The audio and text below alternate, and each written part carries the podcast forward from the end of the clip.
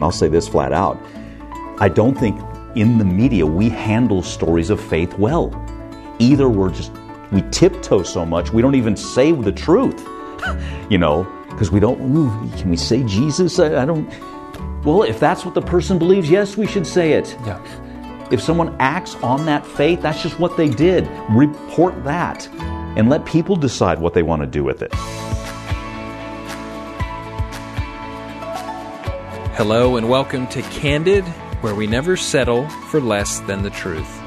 I'm your host, Jonathan Youssef. Each week, we'll tackle tough issues, answer your hard questions, and take a candid look at the Christian faith. But first, I have an important question for you. In today's loud social media culture, do you ever feel like you are caught in a hailstorm of competing ideas, unsure of how to discern what is true from what isn't? This week's free download, Truth Tips, will help by addressing six of the most common false beliefs infiltrating our culture today and how to confront them. It will also equip you with four questions to ask to help uncover truth in today's world. So head over to ltw.org/candid to get your free download. I recently had the chance to sit down with Mike Galanos, a longtime anchor for CNN Headline News. He is also a brother in Christ. He had just spoken at a men's breakfast that I attended, and I found his commitment to Christ amid a challenging media career very encouraging. I know so many of you are working in secular environments and want to be a witness for Christ, but aren't quite sure what that looks like. I think this conversation with Mike will be helpful to you. Now to the interview. It's my great privilege to have Mike Galanos from CNN and Headline News. And Mike, so we're so blessed to have you with us. One of my questions about with journalism, I think, is always what sort of came first for you? Was it faith? Was it uh, a passion for journalism? And, and then how did those two things uh, develop? And then when, at what point did they cross paths? It's a great question. It gets me thinking back. And, and the true story is it was um, journalism first, but before that, um, I'll, I'll, I'll, tell the story, and it's uh, uh, kind of an, you know, as I look back on it, um, an interesting story. I wouldn't call it a sad story, but there's an enemy that comes at us early in our life. And I remember, you know, not didn't go to church as a kid. Was not a church going family. Wonderful parents, World War II era parents. My dad was a serv, was a veteran, Navy, World War II, mom a Depression era child. But church was not a fabric in our life. We believe, yes, there's a God, yes to Jesus, but it was more. Um, you know, be good and, and things are going to work out for you. Well, there's no assurance in that. And I remember when I was 11 years old, and that was the first time in my life I realized someday I'm going to die. Like mortality hit an 11 year old. and that's where you miss the grounding of a faith and a church around a kid like that. Because my parents, mm. you know, they, they weren't equipped to really walk with me through that. They tried and they told me, you're going to go to heaven. But that wasn't mm. enough. Mm. And so I'm wrestling with this as a kid. And you, if an 11 year old can be depressed and there's a heaviness, it was that. Yeah. You know, that's what I dealt with as this 11 year old kid. And it lasted a couple of months. I'm from Northern California. I'll never forget that fog can set in. I'm from Stockton, California, and that valley fog can set. And when I was going through this, it, it was gray day after day. It was just added to it. And it was two months of trying to wrestle with that. It passed but I've dealt with that fear really ever since mm. in different forms. Mm. As I said, the enemy comes at you. But the vow I made to get back to your question was okay, if I'm not going to live forever, then I'm going to be famous enough that you're going to remember my name. So the quest was for fame. Mm. It wasn't faith, it wasn't journalism, it was fame. And that was the vow made. And so I was going to be the professional athlete. Well, I was, when you end up five six and you're not running a 4 4 40, probably not going to happen. But I was good in front of a camera. I was interviewed as a high school athlete. I was like, ooh, I think maybe I can talk about it for a living. And then sportscasting was the natural offshoot of that. So it was really a quest for fame turned to journalism was the avenue for that. And then along the way, then I came to meet the Lord. Yeah, and, and walk us through that process. So you're in that field of journalism. Your parents are from two different sort of faith backgrounds. did that play an influence in your life at all, or was it primarily something outside later on in life? Yeah, no, my, my mom, Italian, Catholic, dad, Greek Orthodox. So it wasn't, you know, again, there wasn't that church on a Sunday type thing. Great people, you know, and I was able to witness to them later in life, and um, that's a story for a different day. Um, but it was more people around me that God is such a pursuer and a fisher of men. So I go through, you know, still living kind of the be good life. You know, I'm a good time Charlie. St. Peter's up there. He's clicking off more goods than bads for Mike. So I'm, I'm good. Not really a theology, but something that a lot of folks subscribe to, and so did I. And along the way, though, I finally get a, I go through college. I work at CNN behind the scenes. Um, and I get a job in Reno, Nevada. That's my first on air job sportscaster. I'm going to be the biggest little sportscaster in the biggest little city, take the place by storm. And God had other ideas. You know, I'm going to be the, the TV guy, but in the first month, I meet my wife. And we've been married 27 years. First, one of the first conversations we had at our first date was about faith. And uh, she was a believer, had backslidden some. I was searching, and God is, He's setting the table. The meteorologist, Mike Alger, he was a fisher of men. The, uh, so he's asking and he's just there and he's just a good man and a listener. I like to work out. So the guy at the gym, believer, he's playing Christian music. Mm. So all the, you're like, God is just closing in on me. And I interviewed this guy, um, uh, he, he, was a, a, roving evangelist who actually played basketball for like the Lakers. He played for UCLA back in the 60s, told these great stories. But again, God will meet us where we are. Workout guy, sports guy, uh, the weatherman is going to love on you. And uh, so it was all those people that closing in. The hound of heaven was closing in on me. And finally, was after a, a, a newscast in the parking lot in Reno, Nevada, where Mike, um, the meteorologist, like, you, you, think you're saved or not? Let's go. And I gave my life to the Lord. That was the spring of 1993, and everything changed after that. Wow. so, CNN, back room, Reno, Nevada, front man. What got you back to CNN? What was the? How did that all work? Yeah, you together? know, because I had spent with CNN, I was um, behind the scenes. I got a job. You know, that's a funny story. That you know, I was uh, such a party guy in my hometown after so I graduate from San Francisco State. I go back to my hometown and I'm making 400 bucks a month as the part-time afternoon AM radio news guy. Then I'm full time and I'm 800 bucks a month and I'm working at a liquor store on the weekends. Uh, yes, drinking the profits. And so I'm partying it up so much with my old high school buddies, I can't get to work on time and they fire me. So I'm not even worth 800 bucks a month, you know?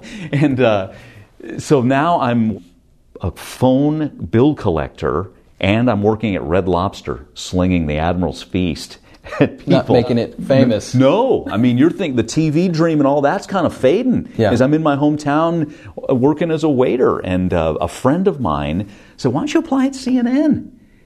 I'm like, "What?" And she's like, "Yeah, they you send them a resume, they send you back like some newspaper articles, and then you boil that down to broadcast writing and see what happens." So I did. I had some clever moments, I guess, in that writing. And I got a phone call, said, "Hey, we want to hire you, a thousand bucks a month." They call it the VJ program, video journalist. So, like, okay, here better I go. Than Red Lobster. It, yeah, better than Red Lobster's right. Uh, and that started the process. So now I work at CNN, and you make the connections. You know, I was uh, I got into a sports department where you basically edited, watched games, and edited highlights. It was fun. Yeah. And then had that moment where my boss goes, "Didn't you want to be on TV at some point?"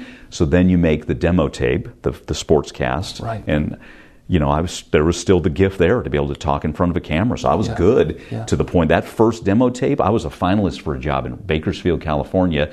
Went didn't get it, but eight months later, I remember taking all my demo tapes to all the little cities around Northern California because that's where I'm from right. Sacramento, Chico, Redding, San Jose, Monterey, Reno. Yeah. Well, the secretary kept the tape in Reno. That was the one place I didn't meet with anybody. And that's the one person who kept the tape, right. gave it to the sports guy. The sports guy liked it and said, when we have the opening, we'll call him. Then in October of 2000, or excuse me, 1991, I get the call and it's time to start the on air right. career. So right. then it was Reno for a couple of years, loving it, fun, sportscaster, you know, I'm the, I'm the man. meet the Lord along the way and my wife, as God had such better plans. Mm. And then I just sent a tape back to CNN, like, you just, how am I doing? Give me a critique. And they're like, wow, you've gotten good. You want to come back? Wow. So it was relational Yeah. connections had improved. Now I'm coming back to CNN at 1994. Yeah. In your faith journey, sort of as you you come back to Atlanta and get reestablished in CNN, what's what's sort of that looking like? You know, that was, again, that's early on in my faith. So it was important. Um, we got to find a good church. So my wife and I went to church hopping. Was boy, that's hard. You, Yeah. And you run into all kind, some vibrant, some not so much. In a church, what what are you looking for in a church at that moment? Because you're still young in your faith. Yeah. Um, I think one th- is hospitality was huge, whether you get it or not. I mean, we went into churches and didn't even get a hello. And you just go sit and, and we look at each other, and sure enough, the preaching kind of followed suit. It was very old school. In the, nothing's wrong with old school, but it, man, is, is there a pulse here? Uh, and then somebody, my wife was working at the time, and she, um, someone said, "Well, try Mount Paran," and that's where we went Right. under Dr. Walker and David Cooper, yeah. and that's where you get grounded in. That's where I was grounded in the faith there. Right. And then it was, then you just can't get enough, and you want to get. And then at the launch into men's ministry, Promise Keepers was the movement going in the mid '90s. I'm in. Yeah. I get you're just that hungry young believer that's ready. Yeah. And God's okay. I love this. Let's go. Yeah. Okay, so CNN, I'm sure everyone's got some picture of what that looks like in their mind. Um, but I'm aware CNN is like any other workplace where you're going to have Christians and non Christians um, around you. Uh, and yet, it is different because your job is to discuss the issues of the day. It's not like working at IBM or Apple. Your profession is taking those issues of the day, putting them before people, and, and talking about them. How do you handle that? How do you handle that as a Christian when, when there's, um, there's such opportunity for, for a narrative to take place and, and there's ways of looking at it differently? Well, and that's where you make a difference. And I'm glad you said that. You know, there are Christians in the media. And it- what you deal with, though, sometimes is the people that are not believers. They're sharp people, they're smart. And those conversations come up. And I think where you can make a difference in how a story is done is you just bring a faith perspective. You're not gonna, and that's that's just where I emanate from, you know. And and it doesn't. It's not like I'm, I have the freedom to, or even should go out there and preach to people. But it's as we plan a story, are we able to at least give a perspective that's going to broaden out how we do it? You know, and that's what that's what you do. It, it certainly along, through the years, my thirty plus years there, there have been those times where, hey, my faith wasn't in a news meeting or newsroom setting. Our faith was not either portrayed well or badmouthed in a sense, and it's just and you, you try and handle that well. And those are challenging moments. Either you want to fight for the faith and you're going to overdo it and become aggressive, and it's like, oh, oh, not the way we wanted to handle that one. Yeah. Uh, any experience with that? Yeah, you know, there was early on, I remember, you know, and then this is just people talking. Nobody's out to bash the faith per se, but it was a, think the story was James Dobson had said something about a Teletubby, Tinky Winky. Yeah. Jerry Falwell. Was it Falwell? Yeah. Okay. And that's the way some of these kind of issues come up. But somebody in the middle of the newsroom just goes, oh, come on, what do these born agains want now? So you hear that, you know that's not, that's a derogatory jab. So I'm going to go defend the faith. And next thing I go, not to that person, but the person sitting behind them, but I say it loud enough to where, all right, we're going to engage here. I've made my point. Yeah. And next thing you know, somebody tried to shoot back at me, and I start, my volume goes up. It's not pretty. I end up throwing a ketchup packet off somebody's wall, and it's like, oh. And right as I throw that, I'm like, what are you doing? Gentleness Yeah. and grace. yeah, the Christ-like response. This is not. I'm talking like Yoda now, but anyway.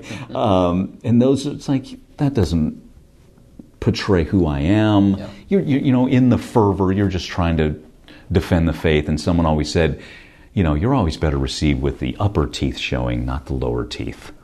You know, anger doesn't look good, and it doesn't look good on me. I'm not a great debater. I usually get too emotional, and th- those are moments. And, and you know, the best moments I've had in just being um, when the faith is not being portrayed or talked about in a good light is when I just get. It's like I'm here. You know, been, i was in a news meeting once, and, and something like that was happening, and I just said that that you know it hurts me that something that's so near and dear to me. Don't you want? Why don't you engage me? And these guys just looked and stopped and go, okay, and, and kind of took, it was a step back for them to say, oh, this guy who says he's a person of faith, a Christian, he's sitting here. He's real. Let me touch him. Oh, he's flesh. Yeah. You know, just in this, not to bash them, but it was like, you know, the realization was, you know, our worldviews may not meet, but let's at least hear each other. And, and one of the gentlemen was Jewish, and he's like, used a term, he goes, that was a real mensch move, meaning stand up. And it was like, okay, I think that was more Christ-like than throwing the ketchup off the wall. Yeah. yeah. so, yeah. you know, that's um, that's what we're hoping to do. Am I going to open up the Word and read John three sixteen to somebody? Maybe, but probably more so. I'm going to have more impact by those kind of moments and just sheer loving people yeah. and listening to them. In thinking about working with people from a different faith background or even politically, you know, inclination I often wonder this question. You know, do, do, people who disagree with me are they malicious? Do they seek the worst for me? I'm uh, just curious to get your take because you've worked in that field a lot more than I have. Um, you know, or is it they're just this is what they think is right and they're fighting for that? You know, that's what you've got to stop and go. It is not malicious. You know, and even if there's anything you'd like to see in the media, it's a little more. Um, how do I put it? you know, just a diversity of thought. That were there were people who are hiring, and it could be. Um, it could be different races, different genders. And do you have people in the room that have a faith? And let's have that perspective yeah. in there. Because if you don't, then you get the group think. And I'm, I've experienced that and I've not experienced that. And it's not malicious. It's just where if 12 people in a room and eight think one way, a newscast is going to go that way just by natural inclinations. But if you can diversify that room more so, things are going to be portrayed with a greater sense, a broader sense of, and I think a more real, uh, a better perspective. Yeah, you know. And, and and I'm assuming you've been the one or two.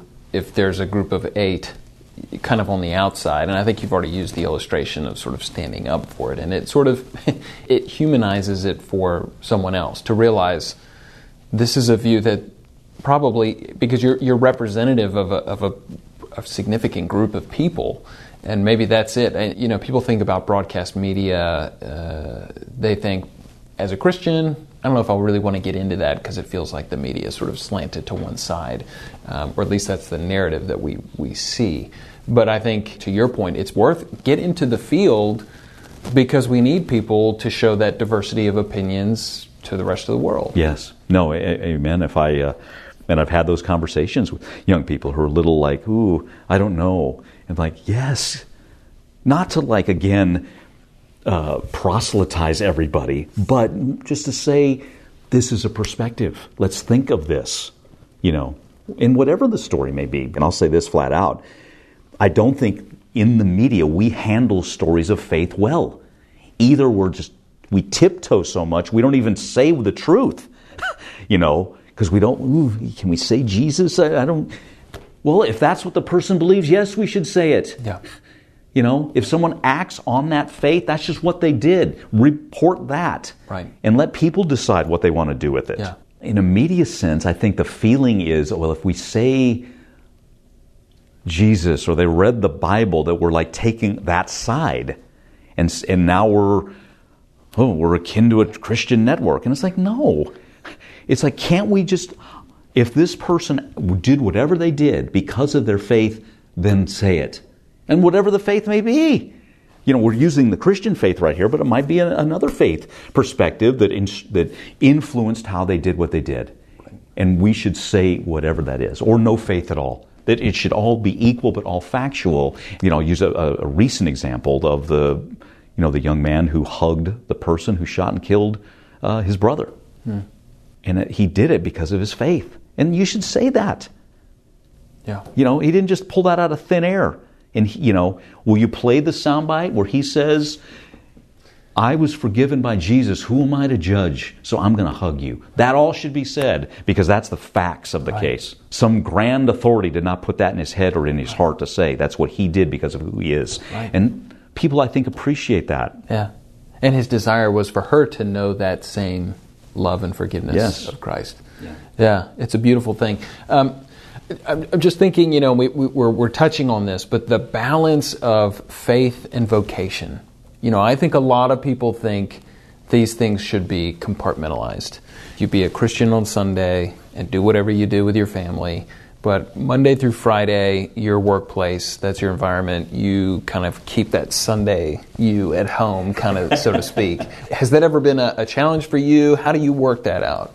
Well, I hope that it, um, that I've not, you know, I hope I live it. The the Sunday me should be the Monday through Saturday me too, where it's. Fact, it, I would say as a Christian, it's more important. Right? Yes, I mean that's why it's the first day of the week. Yeah, you know that, and it's and again, it's it's not coming to work and, and open up the Bible and preaching to people, but it's living it. It's living what that word says. Well, I listen to you. You know, I try to go out of my way, whoever it is that I come across, and just loving on people and hearing their story, whatever it is. That's how you make uh, make a difference. I think that's a great perspective, a great way to think about it. Um, what are some of the outlets that that God has provided for you ministry wise? Well, early on, I think I mentioned it is um, men's ministry. You know, um, Promise Keepers was really rolling in the mid '90s, um, so I was able to be a part of that. I was in a great group. It was. Uh, I was in my 30s, had an African American pastor in his 40s, another gentleman in his 50s, another guy in his 60s. And just that, you know, there's nothing fancy there. It's just guys coming together. We love the Lord, and what are we up against? And how is God instructing us in that? And it was just, you know, that was just an, again, early in my faith to have that kind of a print on to how powerful it can be to be around other men and, and just grow together like that. And then I've, had the wonderful opportunity to lead couples groups with my wife. So now I've had that opportunity to grow with my wife mm. and, and see her flourish in ministry and be in, and minister to and be ministered to by other couples. Some of my greatest times in my life was when I've been in a men's group and a couples group. So I'm really growing with my wife, also airing some things out with just men, and man, that's been great. And then most recently, I've had a chance and given the opportunity to actually preach on a Sunday and you're just um, it's humbling, mm. but it's also life giving to where you know God's given me an ability to communicate and speak and to have it like come forth here. He doesn't waste anything. Those 30 plus years of you know communicating and putting messages together so people understand a news story. Now it's playing out biblically to where God's given me the ability to, whether it's a verse and, and to tell a story or an illustration that's going to bring it to light to people. You're just like, wow, Lord, here we go. Yeah. And so we'll see, you know, what happens with that. It's amazing to be used by God, and sometimes we think, feel so inadequate, and yet once we've become a believer, we've had that transformation. It's obviously an ongoing process, but when you are have that great uh, privilege of being used by God for His purposes, um, you were influenced by a number of of men around you. You talked about the guy with the gym, the uh, meteorologist. Um, is is and, and I've just heard you speak at an event before this, and one of the questions was, do you think that impacted your desire for ministry towards men? And obviously, the people listening to this will not have heard that answer. So I'm just curious, you know, to hear from you. You yeah. know, you've been given this thing, and now you want to give back. You know, and it. I hadn't. Ne- I, truth be told, sure, I'd never thought of it that way. He didn't have to think of it. Yeah, right. it's just a natural flow. Yes, exactly. Like I was thinking, oh, this was a seed planted by this man, so therefore uh, I'm going to honor him by being ministering and being a part of the men's group. It just happened naturally. But wow, what a, and it was a revelation as I spoke uh, earlier before you and I are meeting now to have that question thrown my way and go, wow, look at God. you know, He's planting seeds and mm-hmm. that I didn't even know were blooming in my life, and you're just like, man, he works in ways we cannot see. Yeah. Came yeah. full circle, I'll yeah. tell you. You know, absolutely. For the young person who's listening, words of advice, words of wisdom. You know, not just for the journalist, but I mean for for anyone who has come to faith and is now trying to figure out career, wife, mm. family, all these things. Wow. Um, no pressure. No. that was that was We're the gotcha question. every word. uh, um, and a good question, by the way. And I'm still trying to figure it out myself as we walk. It's like the the older I get, the less I know, and that's a good thing. You know, it gets simpler. Lord, I want to know you and make you known. How are you going to? How's this going to play out? So, the advice is, you know, to be in His Word and sit at His feet. Don't be worried about. I've got to do this. I got a five minute devotion. Check, check. No, shut the phone off. Wake up and let the first thing that instructs you is Him. Put the phone away, the iPad, the computer, all of that, and sit down and go, Lord, help me. What does this day hold for us? You know, and that could be in His Word, it could be in just silence. He wants to speak and instruct us. And if you do that day to day, those bigger questions, or you think are bigger questions, will naturally answer themselves. He wants to show us His way. Now, He may require some steps of faith where it's dark and we got to trust Him. But the more you walk with Him, the more you know He's a faithful God. And that's the, I'm still trying to learn that because I've been in all those seasons where you're like, okay, here's the devotion, got it. And God works in that, and you get a good word. But He wants more the heart of Mary that just sits at His feet and less the heart, because this world's a Martha world. Do, do. You get cheered for being Martha. Absolutely. Do more. Yeah. I'm juggling. Great, you must be important. You got a thousand different things going on. Mary chose wisely. Didn't that what Jesus said? It won't be taken from her. So that's sit at his feet, let him instruct you, and watch him move, and let him surprise you and live the adventure. Yeah. Or do it yourself and be Martha. Let's see where right? that leads you. Yeah. Well, Mike, it's been a privilege to have you on the program. Thank you for coming and sharing with us, and uh, maybe we'll have you back again soon. Love it. Thank All you. Right. Thank you for joining us today. Candid is a podcast from Leading the Way with Dr. Michael Youssef. If you liked today's episode, please share it with a friend, leave a review, and subscribe on your favorite podcast platform. By subscribing, you make sure you never miss an episode. It's delivered to you as soon as we release it. Don't forget to connect with our social media pages on Instagram, Twitter, and Facebook. Visit ltw.org/candid to connect with these pages, share your questions with me, and get this week's free download, Truth Tips. As always, thank you for listening and for sharing this episode.